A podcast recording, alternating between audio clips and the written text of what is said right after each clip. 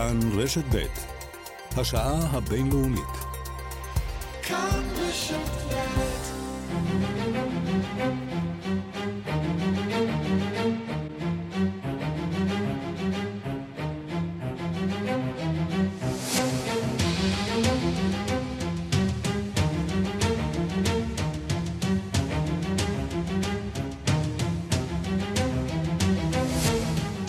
השעה הבינלאומית, מהדורת יום ראשון, הראשונה בשבוע. אני יואב זהבי, והיום בעולם. המלחמה באוקראינה, צבא רוסיה ממשיך בניסיונותיו לכבוש את חבל דונבאס. מושל מחוז לוהנסק טוען כי הפגזות בלתי פוסקות לא מאפשרות את פינוים של מאות לכודים במפעל הכימיקלים עזות שבעיר סברודונצק. הנשיא זלנסקי ביקר בסוף השבוע בדרום המדינה ומבטיח לא ניתן לאיש את אדמותינו.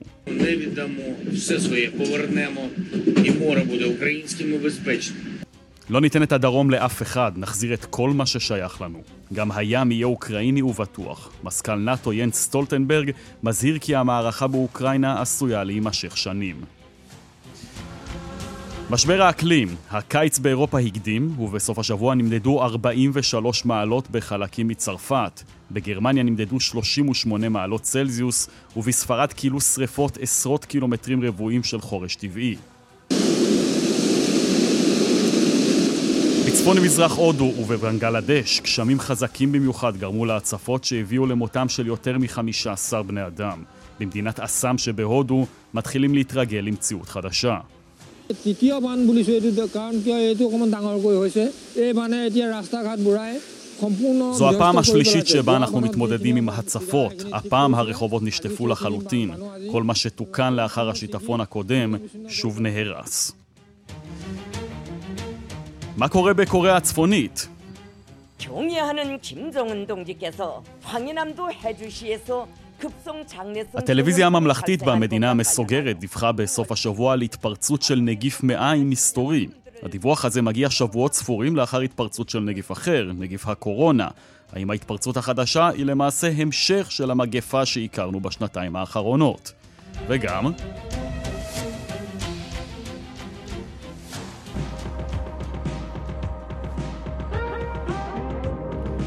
כיצד חזרה הזמרת הבריטית קייט בוש משנות ה-80 הישר אל ראש טבלת מצעד הפזמונים בממלכה?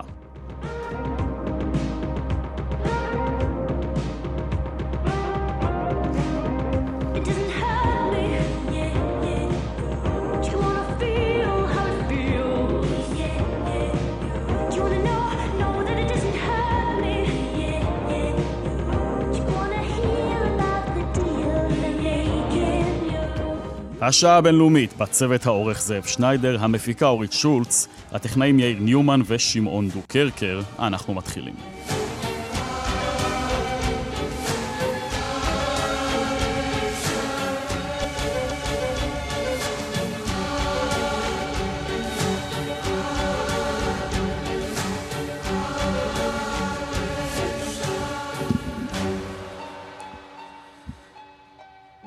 פותחים באוקראינה. נשיא רוסיה ולדימיר פוטין נשא נאום תקיף בסוף השבוע, ובו טען כי הסנקציות שהטיל המערב על רוסיה יפגעו דווקא במדינות שהטילו אותן, ולא ברוסיה עצמה. הוא תקף במילים קשות את ארצות הברית ומדינות המערב. במקביל, נשיא אוקראינה, ולודימיר זלנסקי, זכה לחיזוק כאשר מנהיגי איטליה, צרפת וגרמניה הגיעו לביקור בקייב והביעו שוב תמיכה פומבית באוקראינה. אתמול עשה זאת גם ראש ממשלת בריטניה, בוריס ג'ונסון. הנה הדיווח של כתבנו במזרח אירופה, ניסן צור. חמישה בני אדם נהרגו אתמול בהפצצה של צבא אוקראינה על העיר הבדלנית דונצק במזרח המדינה. על פי הרשויות המקומיות, חמישה בני אדם נהרגו ו-12 נפצעו במהלך ההפצצה האוקראינית. גם צבא רוסיה ממשיך בהפצצות, ואתמול פגעו מספר טילים במפעל גז במזרח אוקראינה וגרמו לשרפת ענק. מספר טילים נוספים פגעו במחסן דלק בעיירה נובו מוסקובסק במזרח אוקראינה וגרמו לפציעתם של שלושה בני אדם. במהלך סוף השבוע גם ביצעו רוסיה ואוקראינה עסקת חילופי שבויים, במסגרתה הוחזרו חמישה אזרחים אוקראינים שנלקחו בשבי על ידי רוסיה בתמורה לחמישה אזרחים רוסיים שנלכדו על ידי צבא אוקראינה. במהלך סוף השבוע זכה נשיא אוקראינה וולודימיר זלנסקי להבעת תמיכה משמעותית מצד מנהיגי צרפת, גרמניה ואיטליה שהגיעו לקייב לחזק את זלנסקי ותושבי אוקראינה. קאנצלר גרמניה, אולף שולץ, אמר בסיום הפגישה כי למרות הביקורת מצד מדינות מערביות אחרות, הוא ימשיך בשיחות עם נשיא רוסיה פוטין בניסיון להביא לסיום הלחימה. Necessary to Putin so. And there are some countries needed and some leaders needed that speak to him. And זה הכרחי לחלוטין לדבר עם פוטין ואני אמשיך לעשות זאת כפי שגם הנשיא הצרפתי יעשה. יש כמה מדינות וכמה מנהיגים שצריך שידברו אליו וצריך שיהיו ברורים. ונשיא אוקראינה זלנסקי גם קיים את הביקור הראשון שלו לחזית במזרח אוקראינה במהלך סוף השבוע. אתמול ביקר זלנסקי במיקולייב במזרח אוקראינה ולאחר מכן המשיך לאודסה במערב המדינה. זלנסקי נפגש עם חיילים אוקראינים המוצבים באזורים האלו ואף העניק להם מדליות הוקרה והצטלם איתם. לאחר מכן זלנסקי נפגש עם פקידים רשמיים באזור ובדק מבנים שניזוקו בהפצצות הרוסיות. півдня відвідав сьогодні наші передові позиції на Миколаївщині. Відвідав сам Миколаїв, також Одеську область. אני בדרך חזרה מהדרום, שם ביקרתי בעמדות המתקדמות שלנו במחוז מיקולייב, ביקרתי במיקולייב וגם במחוז אודסה. דיברתי עם המגנים שלנו, הצבא, המשטרה, המשמר הלאומי. מצב הרוח שלהם יציב ובטוח, ואף אחד אינו מפקפק בניצחון שלנו. ונשיא רוסיה פוטין נשא נאום לוחמני במיוחד בסוף השבוע נגד הסנקציות המערביות. בנאום, שאגב התעכב למעלה משעה וחצי בעקבות מה שכינו בקרמלין מתקפת סייבר נרחבת, אמר פוטין כי הסנקציות יפגעו במדינות המערב יותר מאשר ברוסיה. פוטין גם ניצל את הנאום על מנת לתקוף את ארצות הברית ואמר כי הם חיים בעבר תחת האשליות של עצמם. הוא אמר כי רוסיה מדינה חזקה שתתגבר על הסנקציות והאשים כי הרעב העולמי העלול להתפתח כתוצאה מהמלחמה יהיה לדבריו על מצפונם של האמריקאים והיורוקרטים כדבריו.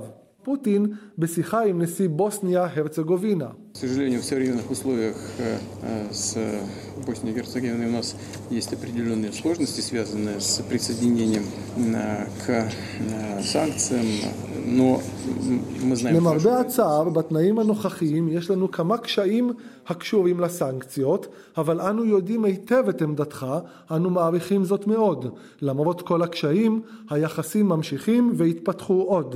ולכל מי שציפה כי המלחמה תסתיים בקרוב, מזכ"ל נאט"ו ינס סטולטנברג שופך מים קרים על הציפיות. סטולטנברג הזהיר בסוף השבוע כי המלחמה באוקראינה עלולה לקחת שנים כדבריו. הוא קרא למדינות המערב להמשיך את התמיכה באוקראינה, גם הצבאית וגם הכלכלית, ולספק מערכות נשק מתקדמות לקייב. ניסן צור, פולין. לנשיא צרפת עמנואל מקרון, שכפי ששמענו ביקר אה, בסוף השבוע באוקראינה, יש צרות גם בבית, שם מצביעים היום בסיבוב השני בבחירות לבית התחתון של הפרלמנט, האספה הלאומית. השאלה המרכזית שעל הפרק היא האם תזכה מפלגתו של הנשיא ברוב המוחלט בפרלמנט או ברוב יחסי. זוהי הצבעה רביעית בצרפת בחודשיים האחרונים, והצרפתים עייפים, אה, לכן גם שיעור ההימנעות צפוי להיות גבוה מאוד. הפעם זה צפוי לפעול דווקא לטובת הנשיא, משום שיריבו, מנהיג חזית השמאל, ז'אן לוק מלנשון, סומך על הצעירים והמצביעים העממיים שנוהגים שלא ללכת לקלפי. דיווחו של כתבנו בפריז, גדעון קוץ. 1,148 מועמדים נותרו במרוץ לבחירת 577 צירי האספה הלאומית, כשלמרות שוויון הקולות בסיבוב הראשון לאיחוד העממי החדש של השמאל, בראשות מנהיג השמאל הקיצוני ז'אן לוק מלנשון, אין סיכוי בשיטה האזורית רובנית של הרפובליקה החמישית להכתיר אותו לראש ממשלה לעומתי. העניין המרכזי של הבחירות הוא האם יהיה למפלגת ביחד של מקרון רוב מוחלט שיאפשר לו למשל לנהל מדיניות רפורמות בתחום החברתי בלי לשאת ולתת עם יריביו או לא. הרוב המוחלט בסכנה, התחזיות האחרונות, נתנו למפלגת הנשיא בין 270 ל-300 צירים, ולאיחוד של מלנשון בין 160 ל-190, כשהרוב המוחלט הוא 377 צירים. לחברי הממשלה המשתתפים בבחירות, כולל ראש הממשלה אליזבת בורן, יש בעיה מיוחדת. מי שיובס יאבד את התיק, מה שכבר קרה לשרה ז'יסטין בנן שנוצחה באי גואדלופ, שם כבר הוכרזו התוצאות. ז'אן ליק מלנשון ניסה ליצור את הרושם שעדיין שום דבר לא הוכרע. Arrive en tête. Elle sera présente dans plus de 500 circonscriptions au deuxième tour. האיחוד העממי החדש משתתף בהתמודדות ביותר מ-500 אזורי בחירה, כל ניסיון לחלק את המושבים מראש אין בו היגיון, ונועד לשמור על אשליית הניצחון בקרב תומכי הנשיא. בקצה הפוליטי הנגדי של המפה, מרין לפן, שאיבדה את מעמדה כמנהיגת האופוזיציה לטובת מלנשון, מתכוננת בכל זאת לקטוף יותר מושבים ממה שהיו לה אי פעם, מה שיאפשר לה להקים סיעה, ומזכירה כי חשוב לא לתת למקרון רוב מוחלט כדי שלא ימשיך בסגנונו הברוטלי, בלי העם ונגדו, ויכניס את צרפת למנהרה חשוכה לחמש שנים נוספות. Il est important de ne pas laisser Emmanuel Macron disposer d'une majorité absolue dont il abusera pour appliquer ses méthodes autocentrées et brutales בשבוע שעבר, לפני שיצא למסעו במזרח אירופה ואוקראינה, עורר מקרון מחאות בקרב יריביו כשנקט צעד לא מקובל במסורת הפוליטית הצרפתית, נאום בחירות על כבש המטוס. בנאומו הודה מקרון לבוחרים על הניצחון הדחוק שהעניקו לו בסיבוב הראשון, אבל אמר, הייתם רבים להפגין את חששותיכם וספקותיכם באמצעות הימנעות או בחירה במועמדים אחרים. de vos doutes, vos angoisses, vos. J'entends les inquiétudes, מקרון מודע לקשיים ולדאגות, אבל מכיוון שמדובר באינטרסים הגדולים של האומה, כל קור עבור מועמדיו חשוב, והוא קרא לצרפתים להעניק רוב יציב למדינה. מלנשון השווה את מקרון לטראמפ, שנהג לשאת נאומים על כבש מטוסו, ולדבריו להעליב את כולם לפני שעלה לטיסה.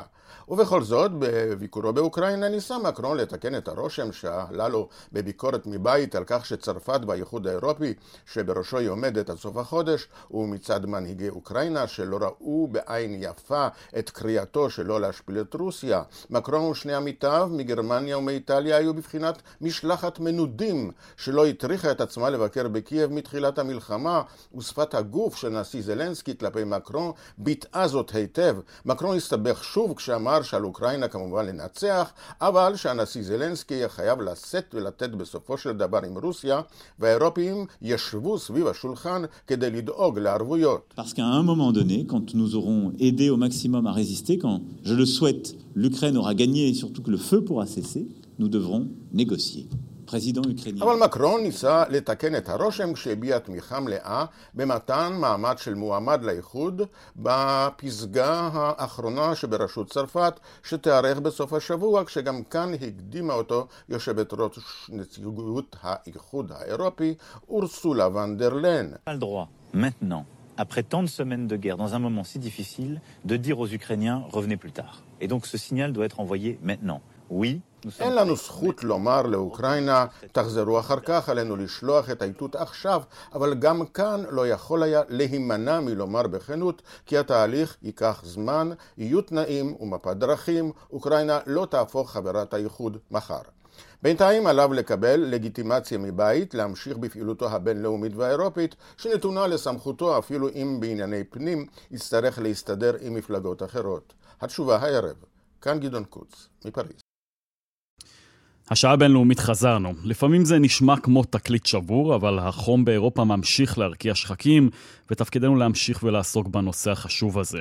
אז גל חום חסר תקדים פקד את מערב היבשת בסוף השבוע, הטמפרטורות טיפסו לגבהים חדשים, שריפות כילו שטחים של חורש טבעי, והאזרחים רצו לקנות מאווררים. גם בארצות הברית התמודדו עם החום הקשה, וכל זה כשאנחנו רק בתחילת הקיץ. הדיווח של כתבת תחום החוץ מיכל רשף. גל חום כזה בתקופה הזאת של השנה לא ראו באירופה מאז 1947. הטמפרטורות במערב אירופה טיפסו בסוף השבוע, ובאזורים מסוימים בדרום צרפת נרשמו יותר מ-40 מעלות חום, שיא חדש בחודש הזה במדינה.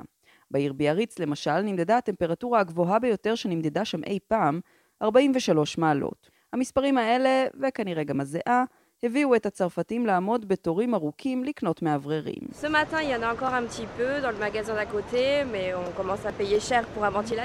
הבוקר היו עוד כמה מאווררים שנותרו בחנות ליד, אבל המחירים של המאווררים מתחילים כעת לעלות, אמרה אלנה אוריאך, תושבת פריז, שהצליחה לשים ידה על מאוורר אחד. 45 מיליון מאזרחי צרפת, כ-75% מהאוכלוסייה, חיים באזורים שבהם הוכרזה האזהרה החמורה ביותר מפני מזג האוויר, אירועים המוניים בוטלו, וכך גם הלימודים במחוזות מסוימים. בתי חולים נכנסו לכוננות, והיו מחוזות, בצרפת, אך גם באיטליה, שאפילו הגבילו את השימוש במים. בספרד שרפות כילו עשרות קילומטרים רבועים של חורש טבעי, ותושבי 14 כפרים אף נאלצו להתפנות מבתיהם. מעבר לים בארצות הברית התמודדו גם כן עם גל חום קיצוני בסוף השבוע. אזהרת מזג אוויר חמורה הוכרזה ביותר מ-12 מדינות, והשפיעה על סוף השבוע של כ-25 מיליון בני אדם. הטמפרטורות במרכז ארצות הברית טיפסו ליותר מ-37 מעלות, וזאת אחרי גל החום שכבר פקד את האזור בשבוע שעבר. גל החום הנוכחי נגרם ממצב ושמו כיפת חום. שכבה של אוויר בלחץ גבוה המצויה ברום האטמוספירה. הכיפה פועלת כמו מכסה שלוחת תחתיו אוויר חם. בארצות הברית הכיפה הזאת נעה כעת לכיוון דרום-מזרח המדינה. Americans should be worried about extreme heat because extreme heat kills more Americans every year than tornadoes, hurricanes, floods, and lightning combined, and it is largely preventable. We still do not have a firm grasp on the overall health burden from extreme heat, but we do know there are certain groups more vulnerable to extreme temperatures than others. אמריקנים צריכים לדאוג ממצבים של חום קיצוני, כי חום שכזה הורג יותר אמריקנים בכל שנה מסופות טורנדו, הצפות וברקים גם יחד, וזה מוות שאפשר למנוע אותו, אמר דן ג'ונסון, ראש מחלקת הגיאוגרפיה באוניברסיטת אינדיאנה. אנחנו עדיין לא מכירים באופן מלא את הנזק הבריאותי של חום קיצוני, אבל אנחנו יודעים שיש אוכלוסיות רגישות יותר אליו. גלי החום המוקדמים והתכופים הם תוצאה של שינויי האקלים. מומחים מאמינים שנראה בעתיד הרבה יותר אירועי מזג אוויר כאלה. עכשיו אה, הפתעה משוויץ, שלום לעורך חדשות החוץ ומגיש השעה הבינלאומית, ערן סיקורל. שלום יואב. טוב, אז טיפסת לאלפים כדי להימלט מהחום הכבד, תגיד? Uh, כן, טיפסנו לאלפים והיה uh, נהדר, ואז החלטנו לנסוע לציריך, uh, עיר באמת מאוד מאוד נחמדה, אבל לא צפינו את, ה, את גל החום הכבד הזה. תשמע, אנחנו, אני אתאר לך ככה את המצב שאני נמצא בו עכשיו, אני נמצא במרכז העיר ציריך, ירדתי פה לאחד הנחלים שמסתעפים למעשה מאגם אה, ציריך, אני לא יודע אם אתה מצליח לשמוע כאן את המים. שומעים מצוין. נשמע קצת את המים, אה, ואני פה ביחד עם אה, עשרות, אולי אפילו מאות שוויצרים, שהחליטו לצאת ולהתקרר ב, גם באגם וגם כאן ביובלים של הנהר, כיוון ש... מזג האוויר הוא uh, מטורף יחסית למה שקורה כאן uh, בדרך כלל. Uh, מזגנים אין בשום מקום, שלא לדבר על מזגנים בבתי המלון. עכשיו, אני לא רוצה להישמע כאילו שאני מתלונן בעיצומה של החופשה שלי, אבל נעים זה לא, מבחינת מזג האוויר. הקולות של המים, אני חייב להגיד, היו נורא נעימים. אני לא יודע מה קורה בנוגע למזג האוויר, הקולות היו נורא נעימים. זהו, אז זה, זה בעצם המקום היחיד שאפשר uh, לזרום אליו כרגע ו- ולהתקרר, כי אחרת uh, אין לאן. Uh, המקום היחיד שהצלחנו למצוא בו מזגן uh, זה סופרמרקט. Uh, הבוקר חיפשנו מקום לאכול בו, uh, ובסופו של דבר החלטנו שכיוון שה... Uh, שיש מזגן בסופר, אז אנחנו פשוט נקנה אוכל בסופרמרקט ונשב ונאכל אותו שם בתוך המרכול. תגיד, זה נורא מעניין, אבל המרכול. אה, דיברתי קודם על זה שזה נשמע קצת כמו תקליט שבור, כי באמת בכל שנה, אפילו בכל כמה חודשים, אנחנו מדברים על עוד גל חום באירופה. ועדיין אנחנו תמיד שומעים על מחסור במזגנים, ותמיד אותם אנשים שנוהרים לקנות מאווררים. מה קורה, הם לא הבינו שזה הולך להישאר איתנו, הסיפור הזה? כן, הסיפור הזה קצת אה, מוזר, יכול להיות שבאמת, אה, כיוון שמדובר בימים אה, מאוד מאוד חריגים יחסית, אז אין פה הפנמה ממשית של השינויים, שינוי האקלים. אין דרך אחרת להסביר את זה, כיוון שבאמת אין פה מזגנים בשום מקום, וזאת אולי אחת הערים היקרות ביותר בעולם, אם לא היקרה שבהן אחרי תל אביב. אגב, מורגשת כעיר יקרה. אפילו אה, יותר לתייר הממוצע.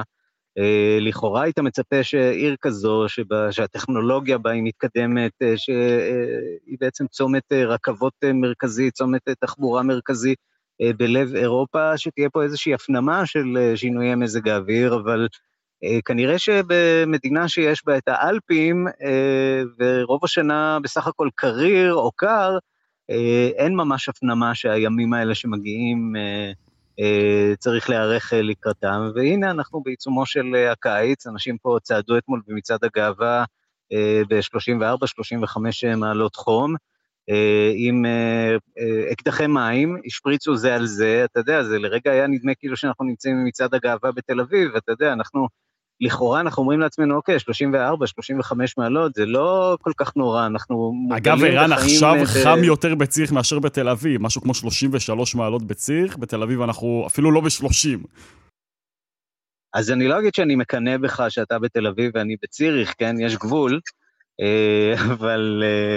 אבל בהחלט מבחינת מזג האוויר, אה, פה המצב אה, לא טוב, ו- וזה בהחלט היה מורגש, אנחנו בהחלט הרגשנו זכותים אתמול אחרי יום של אה, טיולים בשמש, ומי שלא ערוך לזה, ומי שלא יודע מה לעשות מול גל חום כזה, ולא חווה את החום הישראלי, עלול בהחלט להתייבש, ויש כאן, ללא ספק, יש כאן מקרי מוות, שמענו את זה גם בעבר, מצרפת וממדינות אחרות באזור, אה, שאנשים לא צופים את זה, לא יודעים שזה בא אה, ו- ולא נערכים לזה. הרשויות כאן אה, הכריזו כמובן מצב חירום בכמה מחוזות, יש כאן מסרים לציבור להישאר בבית, להישאר במזגנים, אז יכול להיות שלאנשים יש באמת קצת מזגנים בבית, והעיר עצמה, ציריך היום, מלבד באמת מקורות המים שלה, שהם רבים, היא כמעט ריקה לחלוטין, גם יום ראשון אין מסחר כאן, כך ש...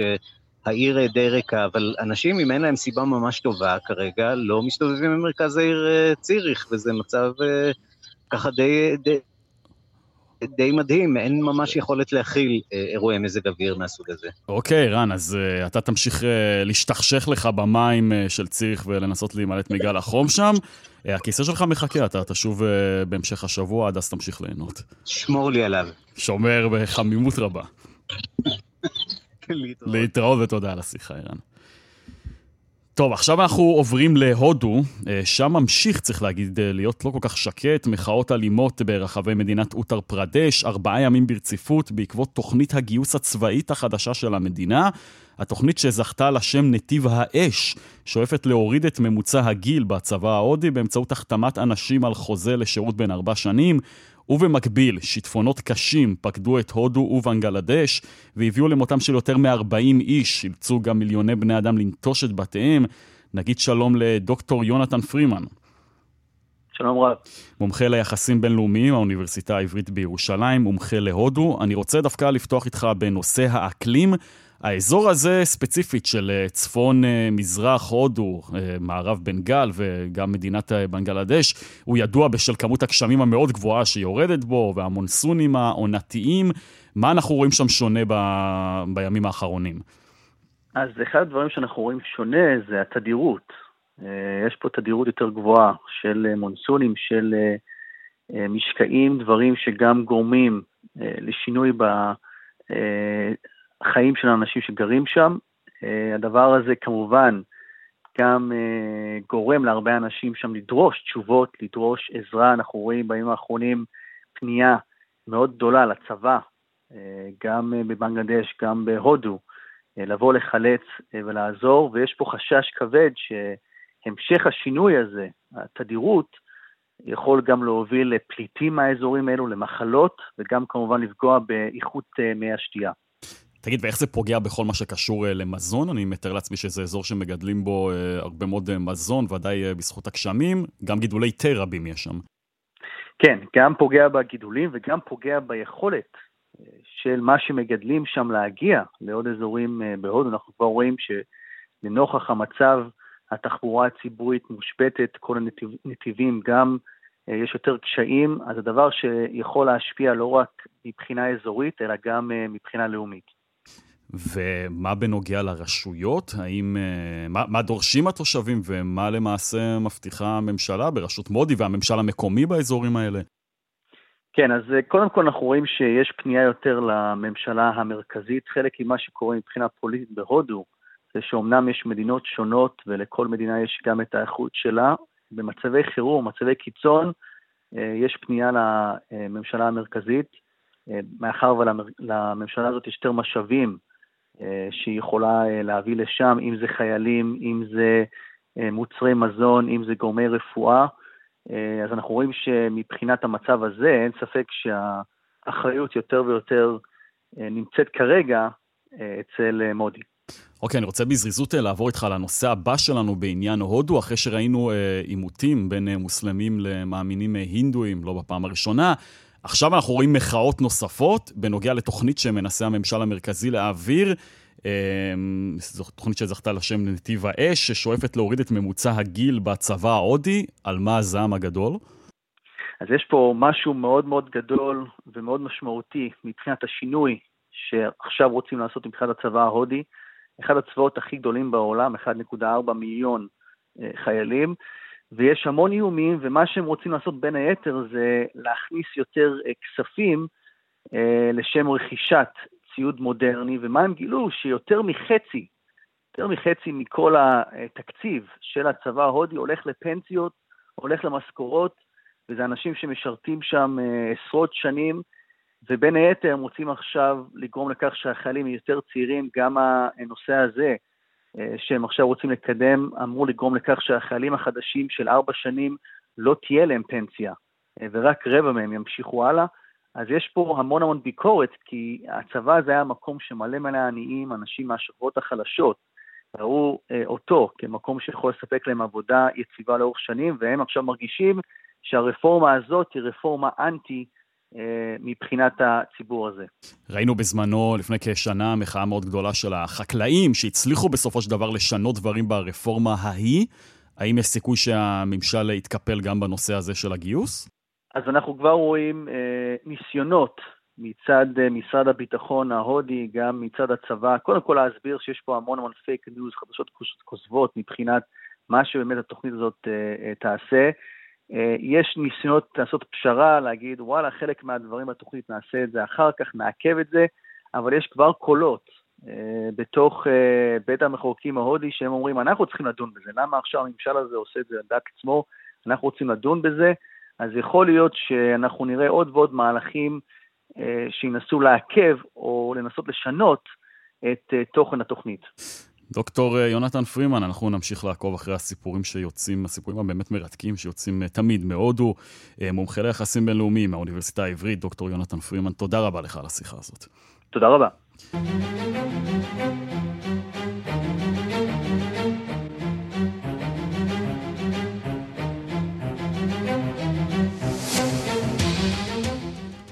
עכשיו למדינה הכי מסתורית בעולם אולי, קוריאה הצפונית, שממשיכה לספק לנו חדשות משונות ולא רגילות.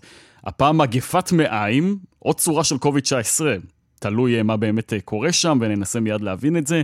הרשויות בקוריאה הצפונית, הצפונית הודיעו בימים האלה על התפרצות של מחלה בלתי מזוהה בדרום המדינה. לפי כלי התקשורת הממלכתיים, כ-800 משפחות סובלות כעת מהתסמינים, ונמצאות בבידוד. דיווחה של כתבת חדשות החוץ נטליה קנבסקי. העניין נראה רציני מאוד, כי פיונגיאנג אינה חוסכת במאמץ התקשורתי כדי להרגיע את האוכלוסייה. בכלי התקשורת הממלכתיים הופצו תמונותיהם של קים ג'ונג און ורעייתו בבגדי רופאים, כשהם ממיינים את התרופות. 종이하는 김정은 동지께서 황해남도 해주시에서 급성 장내성 전염병이 발생한 것과 관련하여 6월 15일 בהודעה שהופצה בעניין נאמר, החבר המכובד קים ג'ונג און שלח תרופות שהוכנו בביתו למועצת מפלגת הפועלים של קוריאה במחוז וונג-ה' ב-15 ביוני כדי לטפל בהתפרצות החריפה של מגפת המעיים בעיר הז'ו. ולשם הדגשת חשיבות העניין, מי שמקריינת את הידיעה הזאת היא לא אחרת מאשר רי צ'ון הי, הקריינית הוותיקה של הטלוויזיה הממלכתית, שכבר פרשה לגמלאות לפני כמה שנים, אך המשטר קורא לעזרתה בכל פעם שמדובר בעניין חשוב במיוחד. קוריאה הצפונית שטענה כל העת שבשטחה לא הייתה מגיפת קוביד-19, מתמודדת מלפני כמה חודשים עם התפרצויות של נגיף קורונה. הקורונה. את היקף התחלואה קשה מאוד להעריך, כי אין משם מידע בלתי תלוי ובדוק.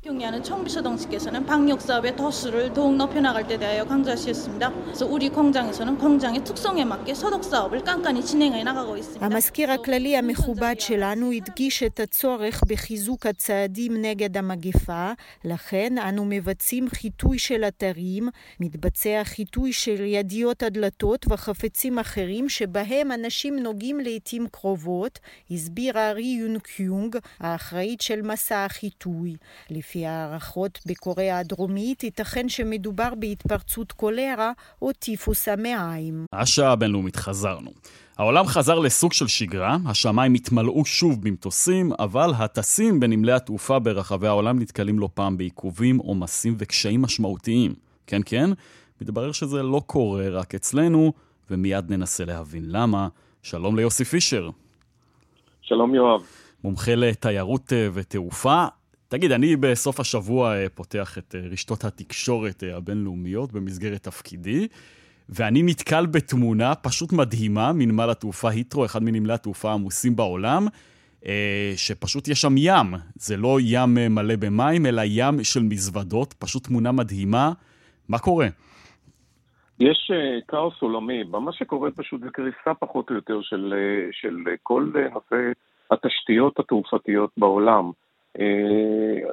אני, אני ממשיל את זה למכונית שהעמידו אותה על בלוקים, פירקו לה את הצמיגים, הוציאו לה את המצבר, ובמשך שנתיים ישבה באפסון, מורידים אותה מהאפסון, שמים אותה על הכביש, והיא צריכה להגיע מ-0 ל-100 תוך שנייה.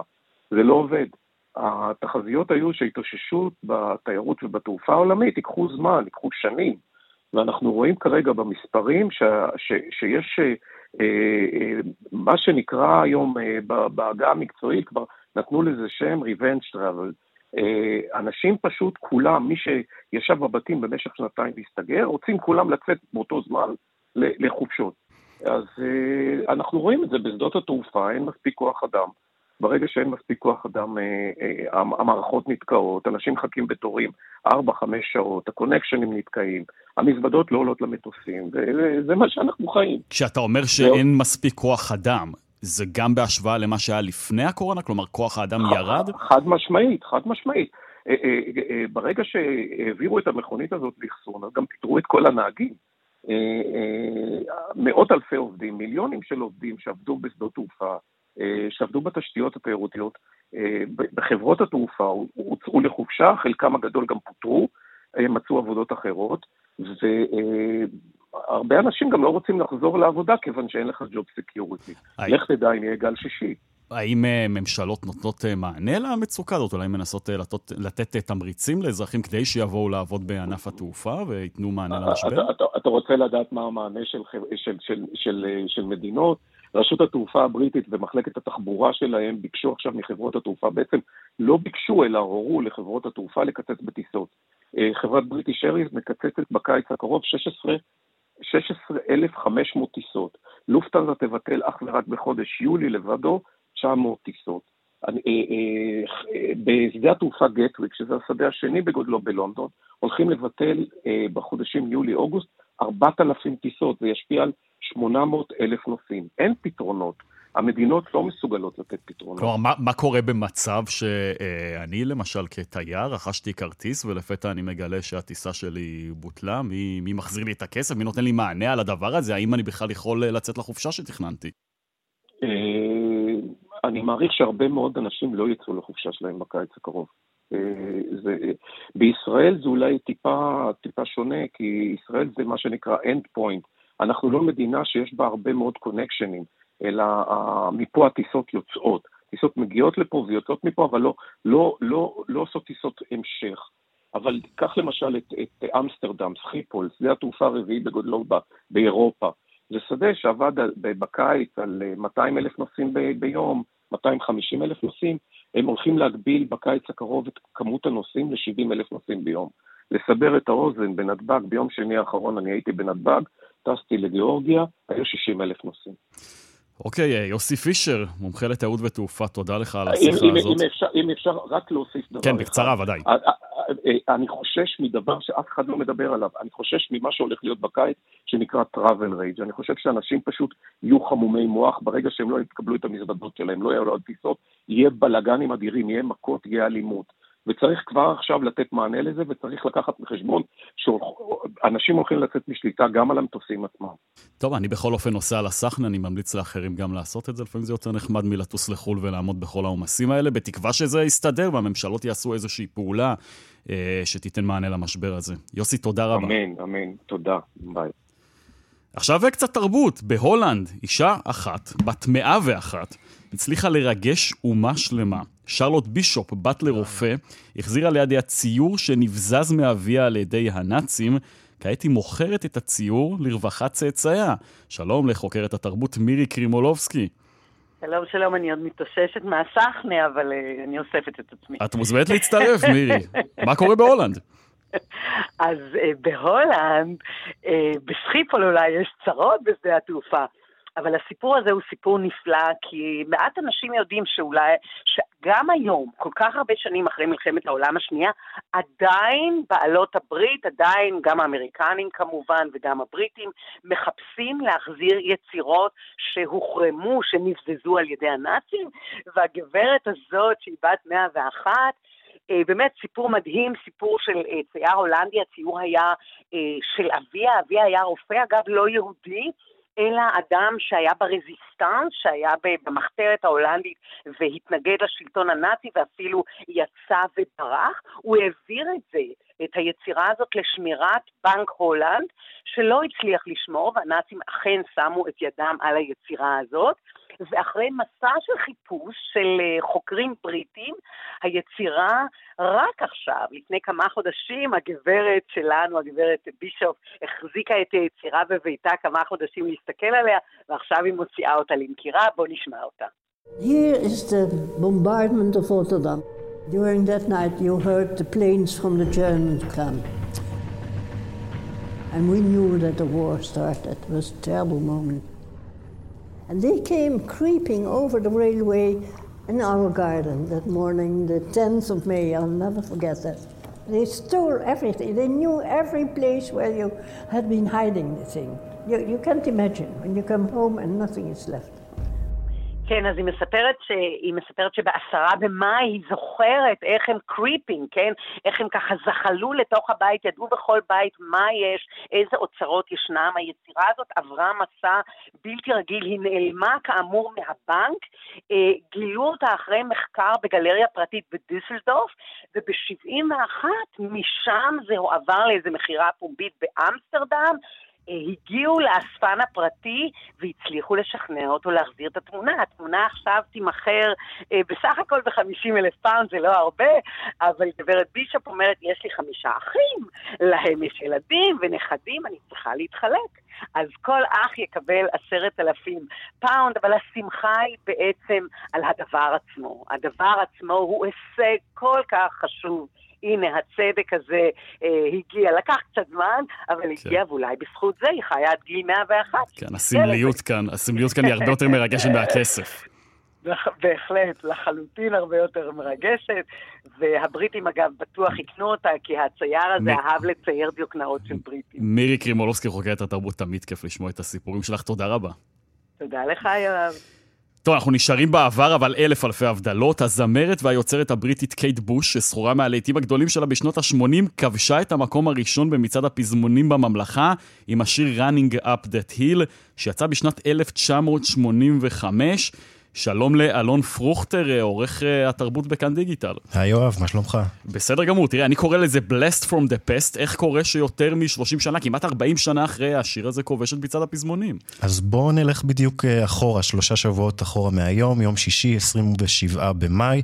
לפני קצת יותר משלושה שבועות עלתה בנטפליקס העונה הרביעית של דברים מוזרים. למי שלא מכיר, מדובר בסדרת מדע בדיוני זוכת פרסים, בהשתתפות וינונה ריידר, שהעלילה שלה מתרחשת באינדיאנה של שנות ה-80. שנים. אז העונה הרביעית שעלתה שלוש שנים מאז העונה הקודמת, הפכה מאוד מהר לעונה הנצפית ביותר של סדרה דוברת אנגלית בנטפליקס, אבל אחד הספיחים להצלחה שלה כבר בשלב ראשון בא לידי ביטוי בנתוני ההשמעה של הלהיט הזה, running up the hill, אה, שמופיע בסצנה מאוד משמעותית בעונה החדשה, זה כמה שאני יכול להגיד כדי לא לספיילר למי שעוד לא ראה. אז זה התחיל במקום הראשון ב iTunes בארצות הברית ממש יום, יומיים, שלושה מאז שהסדרה עלתה. זינוק למקום השלושים במצעד הבילבורד האמריקני, והנה ממש בסוף השבוע, אה, אחרי שלושה שבועות, שבהם בעצם היא טיפסה ממקום השמיני למקום השני, וממש ביום שבת כבשה את המקום הראשון במצעד. עכשיו היא בעצם שברה שלושה שיאים במהלך הזה. לזמן הארוך ביותר שלקח לשיר להגיע לראש המצעד מרגע יציאתו. נזכיר, כמו שאמרת, שנת 85 זה 30 37 שנים. פער השנים הארוך ביותר מאז שהיא הגיעה בפעם האחרונה לראש המצעד, 44 שנים עברו מאז שהיא עשתה את זה עם Weathering Heights, וגם היא עכשיו האישה המבוגרת ביותר שהגיעה לראש המצעד הבריטי בגיל 63. נגיד שמי שמיהרה להגיב על ההישג הזה הייתה מי שהיא שברה את השיא שלה, שר. היום היא בת 76, בשנת 98 היא הייתה בת 52. כשכבשה את המצעד הבריטי עם Believe, אתמול היא צייצה בטוויטר, bravo Kate, שיאים נועדו להישבר, mega respect. אוקיי, אלון, אז שירותי הסטרימינג באמת אה, מחזירים ככה את, את העבר אה, להווה. ההיסטוריה תמיד חוזרת. נכון. אה, תודה רבה לך, בואו נשמע קטע מהשיר.